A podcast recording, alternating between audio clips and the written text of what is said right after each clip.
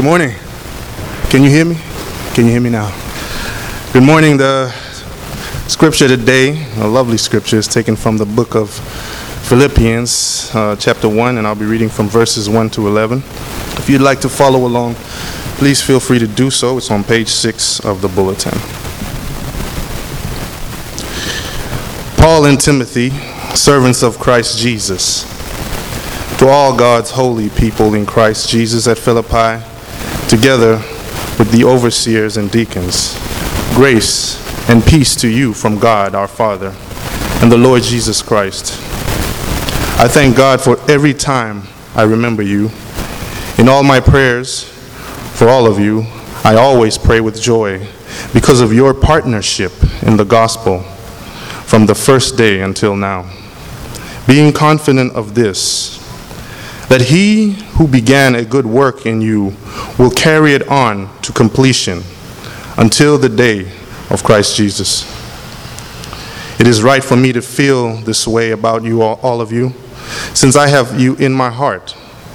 And whether I am in chains or defending and confirming the gospel, all of you share in God's grace with me.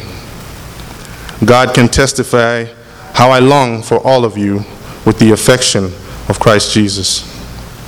And this is my prayer that your love may abound more and more in knowledge and depth of insight, so that you may be able to discern what is best and may be pure and blameless for the day of Christ, filled with the fruit of righteousness that comes through Jesus Christ to the glory and praise of God.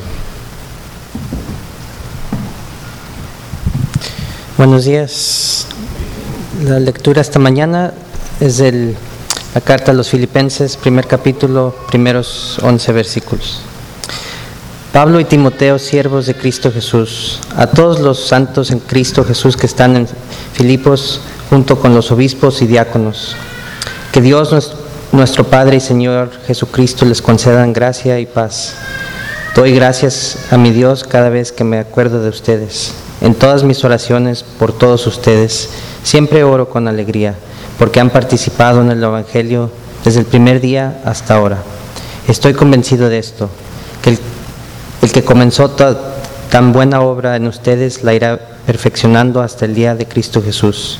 Es justo que yo piense así de todos ustedes, porque los llevo en el corazón pues ya sea que me encuentre preso o defendiendo y confirmando el Evangelio, todos ustedes participan conmigo de la gracia que Dios me ha dado.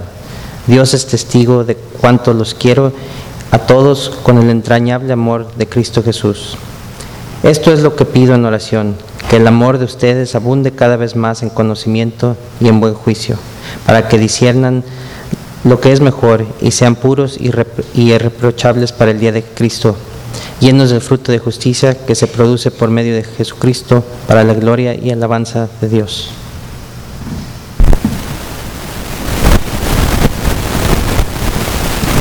Thank you, brothers.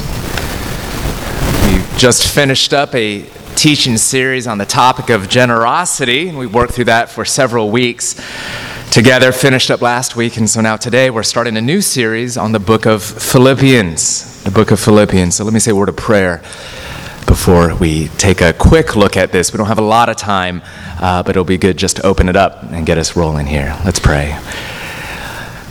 God, we thank you so much for your word, that you're a God who speaks, you're a God who communicates, you're a God who reveals himself. So, would you illuminate your word, shine a light on it in our hearts that we would know you and see you and know how to follow you? I do pray that you would not let my weaknesses get in the way of the hearing of your word from your people. And so send your spirit in every way that we need him and be honored and be glorified in this time. We pray in Jesus' name. Amen. Over the weekend, I found myself surrounded at one point by tourists. As you might expect, uh, they were taking a lot of pictures. That's pretty normal, uh, pretty typical. I mean, You know, that's probably way up there on the list of characteristic, you know, classic, classic characteristics of DC, right? You know, lots of tourists, lots of cameras, right up there with, you know, lots of lawyers, lots of frustrated sports fans, right? That sort of thing. But one thing that did stand out to me as unfamiliar, as new, was how many people, when taking pictures, were using a selfie stick. It's become a new thing, huh? In case you don't know, maybe you don't, a selfie stick is a, a, sort of rod where you attach your camera or your phone to the end of it so that you can take a picture with you and your friends and so that the camera is way out in the distance and at an angle where maybe someone else who might have been taking the picture for you might have been standing, except now you don't need that other person, you can do it all by yourself. And I was sort of chuckling with Paula as I was noticing all the different selfie sticks in our midst. Uh, have we uh, become so committed to our practical independence that we don't even want to ask other people to take pictures for us anymore. Is that really what's become of us? Is that an amen over here? And I'll be the first to admit, you know, that it can get sort of awkward interrupting strangers. You know, excuse me, would you mind taking a picture, right? I'm not really knocking on selfie sticks themselves. I might get one myself one day. But I think it's worth uh, thinking for a second. Could it be true, or, or isn't it true, that we live in a world that is more committed to enabling our independence, or at least our perception of our own independence, more than ever before? Uh, isn't it true that we live in a world that's also more starved for personal connection? than any ever before. We live in a world that is more confused about community and relationships than ever before. Which brings us to today's passage, the first in our new series in the book of Philippians. You may or may not know that Philippians, now a book in the New Testament, was originally a, a letter. Who was the letter from? Well, as verse 1 tells us, it was written by the Apostle Paul and Timothy, the young pastor that he had been mentoring. Who was the letter to? Uh, to the Christians in Philippi. We also see that in the first verse there. The Christians in Philippi, which was a Roman colony in Macedonia in the northeast region of ancient Greece. As we learn in Acts chapter 16, around the year AD 50, Paul and Timothy went to Philippi, and there they shared the good news about Jesus for the first time ever in that city. They baptized the first converts, they helped start up a church in Philippi. They got attacked, they got beaten, imprisoned, then kicked out of the city for preaching this strange new religion. Meanwhile, the Philippian Christian community kept in touch. They had a very close relationship with the Apostle Paul. In fact, now, 10 years later, the apostle is writing this letter partly to thank the Philippians for an especially generous gift that they had just sent him. And as he thanks them in this letter, he also encourages them in their faith as he writes on a whole variety of topics and themes, like joy in the midst of adversity, Uh, like the hope of heaven, like the transforming power of knowing Christ, or the importance of Christian character, the possibility of contentment. Can't wait to get to that topic in several weeks. And of course, the importance of relationships and community. You see, the grace of God makes you care about people. The book of Philippians not only teaches this, it models it. It's one of the most richly personal books in the entire New Testament. It oozes with relational energy, even right from the start of the body of this letter in verse 3. I thank my God every time I remember you. In all my prayers for all of you, I always pray with joy because of your partnership in the gospel from the first day until now. Paul thanks God for the Philippians. Paul remembers the Philippians. Paul prays for the Philippians. Paul finds joy in the Philippians. But why? Why the joy? What exactly is it that Paul is so thankful for? Why do the Philippian Christians lift up his heart so much? Well, he tells us right there in verse 5 because of your partnership in the gospel. Partnership in the gospel. That word translated partnership it can also be translated fellowship. It's one of the most important words in Paul's vocabulary to describe Christian relationships. It appears six times in the book, twice even in this passage alone. It doesn't just mean hanging out with your buddies. It doesn't mean just sort of circulating around people that you see at church. You may not know this word, Greek koinonia, here translated partnership, in Paul's day was the normal word for a business partnership. The idea isn't that as Christians you're conducting yourselves as business types in your relations, but rather that you, because of Jesus and all that you share in common together, you are partners. You are stakeholders. You are investors putting in and pulling together your resources, working together for a common goal, sharing in the responsibilities and sharing in the benefits. The grace of God makes us joyful in this kind of partnership that we share with other Christians. This is the kind of relationship that Christians are to share with one another. This is the kind of relationship that we're to invite and draw other people into. And Paul thanks God for three aspects of this partnership, which we're going to look at very briefly, quickly partnership in mission, partnership in affection, and partnership in personal transformation. So, first, partnership in mission. You see it right there in the second half of verse 7. Paul says, Whether I'm in chains, you know, he was actually writing from prison at this time imprisoned, imprisoned, persecuted for preaching the gospel of Jesus Christ. He says, whether I'm in chains or defending and confirming the gospel, all of you share in God's grace with me. You share in God's grace. It's actually the same word as the word translated partnership.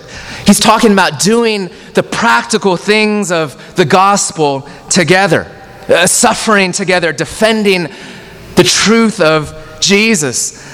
As confirming the gospel, meaning seeing the gospel take root and show up in real life, in people's real lives. He's talking about all the ways in which the Philippians have partnered with him in caring for him. We find out later in chapter 4, verse 15, Paul says, No one, no one, no church shared with me in the matter of giving and receiving except you only. For even when I was in Thessalonica, you sent me aid more than once when I was in need. In chapters 2 and 4, we hear about Epaphroditus being sent from the Philippians to Paul, carrying a, a generous gift and meeting Paul's different practical, material, and physical needs. When ta- Paul talks about the gospel and the partnership of the gospel throughout this letter, he talks about it as a joint work of the gospel. So, not just friendship and companionship, but partnership in a mission such that he talks about Timothy and Epaphroditus and two women named Euodia and Syntyche. he says, who have contended at my side in the cause of the gospel. He calls them co workers, loyal yoke fellow. Partnership in Christ, partnership in the gospel, relationships as Christians means partnership in mission together. To be invited into a relationship that is heading somewhere and working towards something much larger than yourselves called the kingdom of God. Everything changes in our relationships when we love each other in the context of mission. The grace of God helps us to see that we are but characters in a bigger story, God's story. That even our relationships are part of a bigger story, too. And Christian relationships, friends, work best when God's love his gospel rather than our love is at the center of our relationships. When the relationship itself is not ultimately just about me or even about us. Partnership in mission. C.S. Lewis, the English writer, he's so right when he says that the worst kind of friends, actually, maybe surprisingly, are the kind of friends who are only looking for friends. almost needing it too much and needing you too much, and therefore killing you for it. The best kind of friends, on the other hand, are the ones that are looking with you to something larger than you. And there's no greater thing than the great thing of the gospel to be gazing at and to be pursuing together. Of course, this itself builds intimacy. Many of you have experienced this. You're working on a common project together, or maybe you go on a short term mission trip. You're really busy, and if it's a healthy sort of team, Maybe you're surprised to find that some of your deepest bonds were formed when you spent time with people whose attention were fixed on something else besides yourself. Surprisingly, deep friendship deep community was formed when it wasn't about you, but rather a common purpose. True gospel relationships are concerned about the needs of gospel mission, both in words and in deeds, communicating to people the realities of Christ, living it out, seeing lives change, seeing neighborhoods and cities changed, not only with our words, but also with our deeds, extending hands of compassion being the feet and the faces of Jesus in the way that we love people, picking up suffering people, those that are downcast, shining the light of Christ in darkness, whether neighborhoods of darkness or blocks of darkness or the darkness of our individual hearts. True gospel relationships are concerned most of all with the needs of gospel mission, not just the needs of myself. Paul says, This is actually one of the key roots of my joy in this friendship. Friends, do you want joy in your relationship? In your fellowship with other Christians? You want joy in your neighborhood groups, in your mom's groups, in your dad's fellowships, in your friendships over coffee and food? Do you want abounding delight like Paul shows here in these opening words in the letter? then partner and work together in gospel mission. Number two, partnership in affection. Partnership in affection. Lest we think that partnership in mission means working together like robots. No, no, no. Check this out. Paul is drippy with emotion in the way that he's talking to the Philippians. Verse 3 I thank my God every time I remember you. Every time I remember you. In all my prayers for all of you, I always pray with joy. Uh, you're always on my mind, is what he's saying. In verse 7, he says with deep emotion, I, I have you, I hold you in my heart. Some of us would almost be embarrassed to talk this way to one another. Verse 8 God can testify, so I ain't kidding around. God can testify how I long for all of you with the affection of Christ Jesus. And this word here, translated affection, we actually looked at it last week. They're translated compassion. Literally, it's the word for bowels. I'm feeling you in my gut. I carry you right here. You're a part of who I am. Philippians 4:1 there Paul says a similar sort of thing. Therefore my brothers, my sisters, whom I love, whom I long for, my joy, my crown, stand firm thus in the Lord, my beloved. This isn't just Paul being a sap. This is him echoing and extending the very heart of God. He says, How I long for you with the affection of what? My own heart, my own feelings? No. The affection of Christ. All that I have experienced from Christ and all that I know that He has set upon you in His love and favor and forgiving kindness. This is God's heart for you. I'm entering into the river of God's affection poured into your life and just swimming downstream together with your Savior right into your soul. Do you hold people in your heart?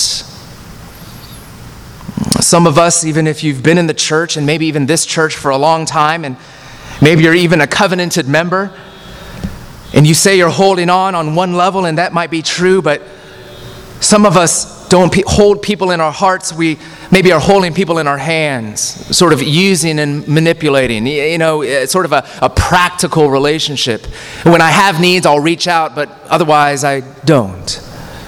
Or maybe some of us hold people in our heads. We like the idea of a friend, or you're, you're a great person to be with, sort of, in my head, but just not too close, not too often, and certainly not too needy. Does the grace of God draw you into holding people in your heart so that they are always on your minds? Do people pop into your minds throughout the day or throughout the week? Uh, do they emerge in your prayers? Do they give you joy and delight when they do? And if your answer is no, and maybe you have relationships where you're feeling distant or disconnected, one of the best ways that you can actually cultivate this is what Paul, in fact, had been doing all along praying for them. He has affection not just in his prayers for them always, he has affection for them also because of his prayers for them always. You cannot pray for someone consistently and over time and with deep earnestness of heart and not fall in love with God's work in their life and not feel them in your bowels, as it were, carrying them within you. If you feel distant or disconnected, pray for them. Don't pray for affection, pray for them. And love them before the Lord.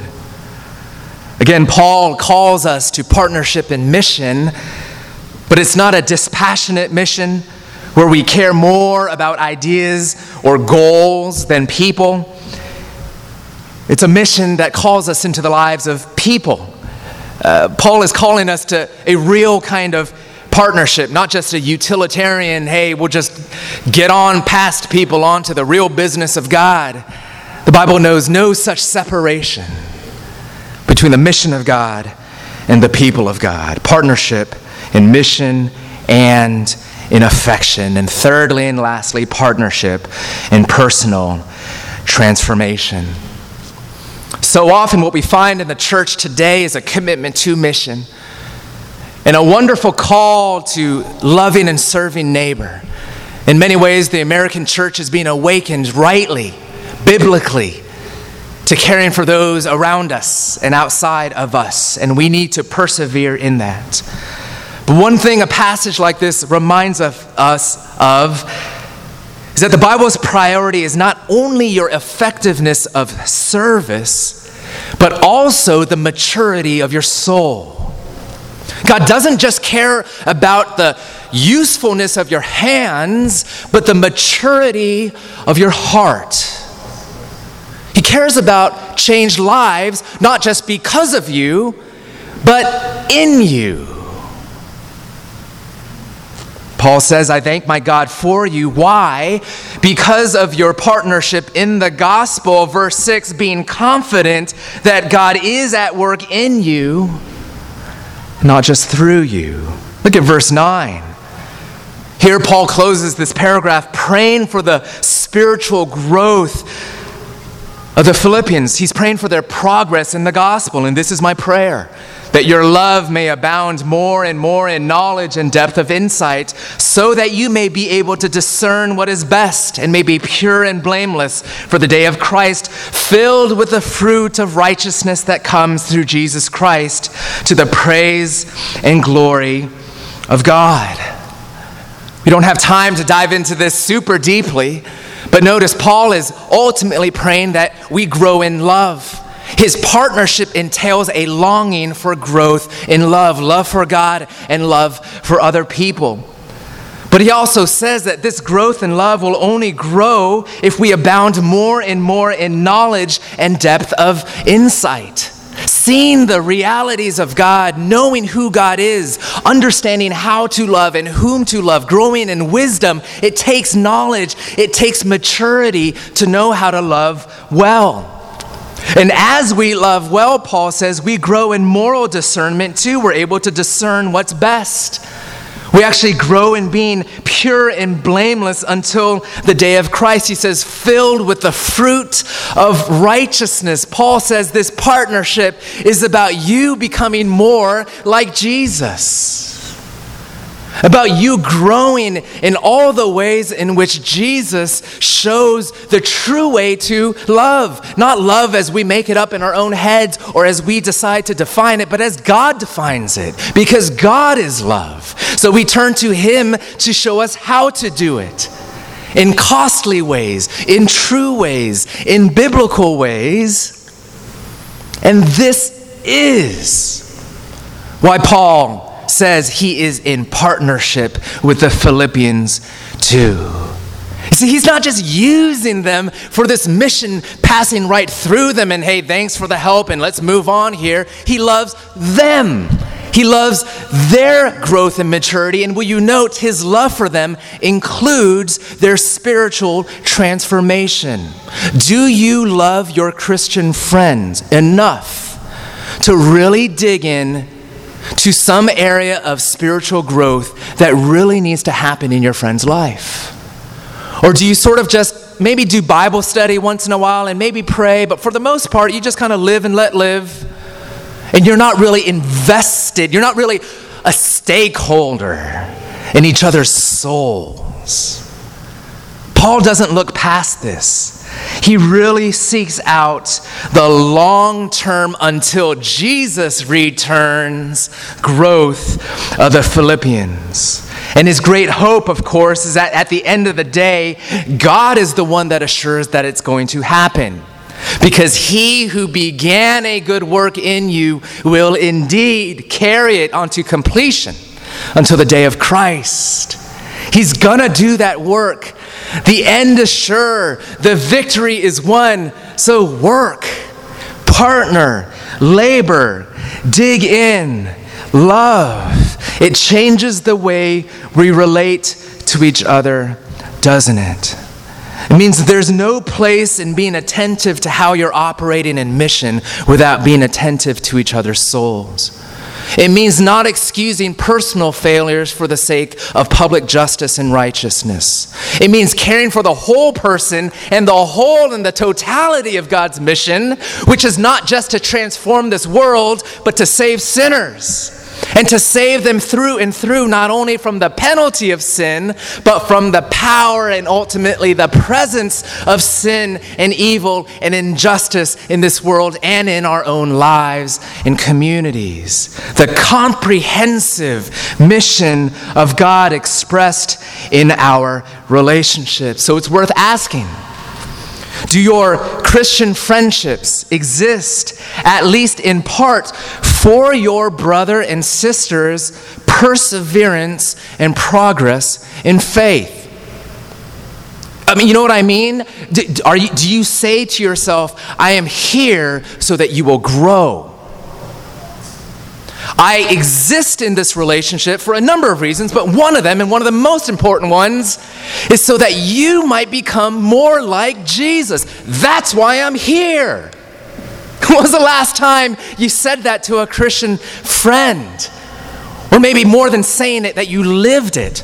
And so maybe it means not avoiding that hard conversation, or maybe it means not skirting around that flaw that everyone in the community knows about in that person's life, but everyone's too afraid to say anything about. Maybe it means lovingly just being present and walking with a person in their suffering. Maybe it means any number of ways in which we can invested, be invested in each other's maturity but do we understand we are most being a friend to one another, a gospel friend, a partner in Christ,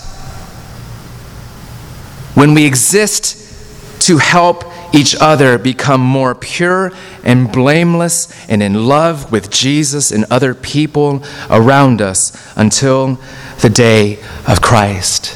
Which means we ought to be on the lookout, even today as soon as we say goodbye, to be on the lookout for people to encourage. Uh, be on the lookout for, for people to, to bless, to promote faith in, to help them to find a, just a little bit more of God and His gospel and His grace and His truth. To come to church looking for opportunities to walk the streets of our neighborhood, praying that God will open doors for you to bless and encourage and to stimulate the maturity of God's saints. We live like this and pray like this and relate like this. Maybe, just maybe, we'll have a little bit of a taste of that great joy that the apostle here shares with the Philippians and with us. That perhaps if we can grow by the grace of Christ in partnership, in mission, and in affection, and in this goal of personal transformation, maybe God will be kind to give us fresh gratitude for each other, new joy in each other, partnership. Partnership in the gospel of Jesus Christ. Let's live it and let's pray for it. Let's pray. God, we ask that you would come and give us more of Jesus, not just individually, but collectively. And we pray that you would make our relationships more like this, that you would make the journey itself a, a joy, that you would honor yourself through our friendships. We pray this in Jesus' name. Amen. Let's all stand together and let's sing.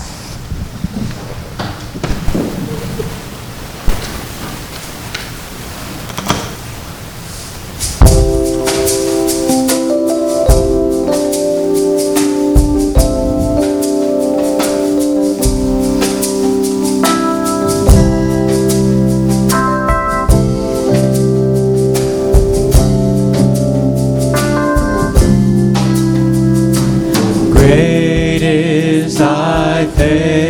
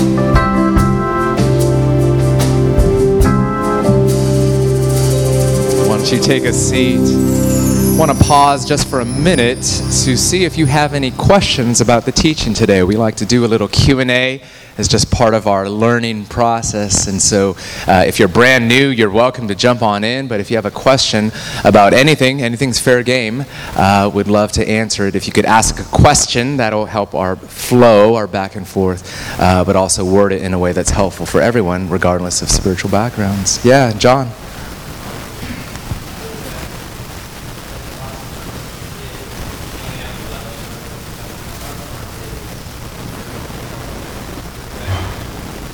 Yeah.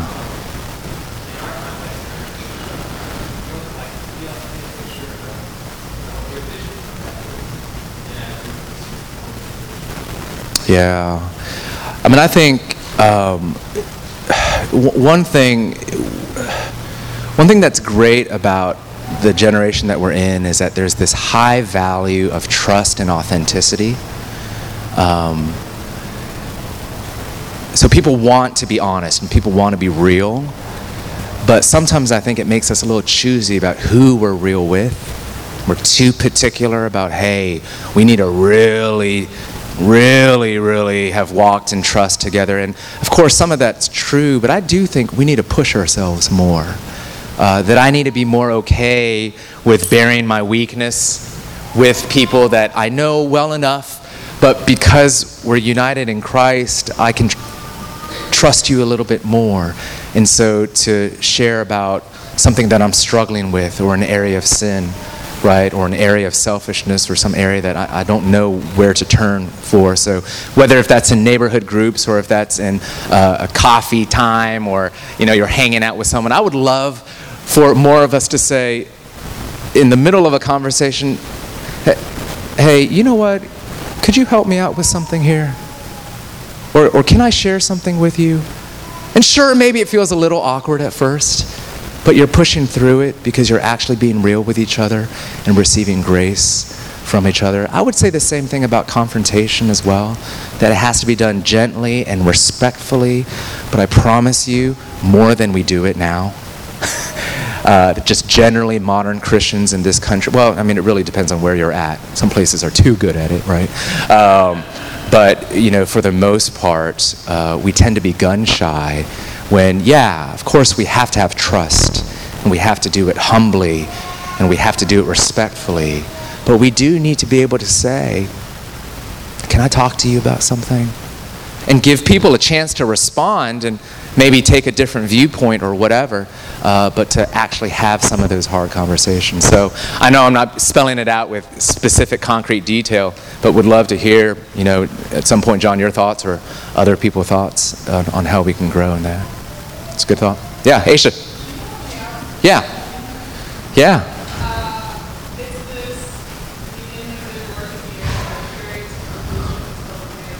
Yeah.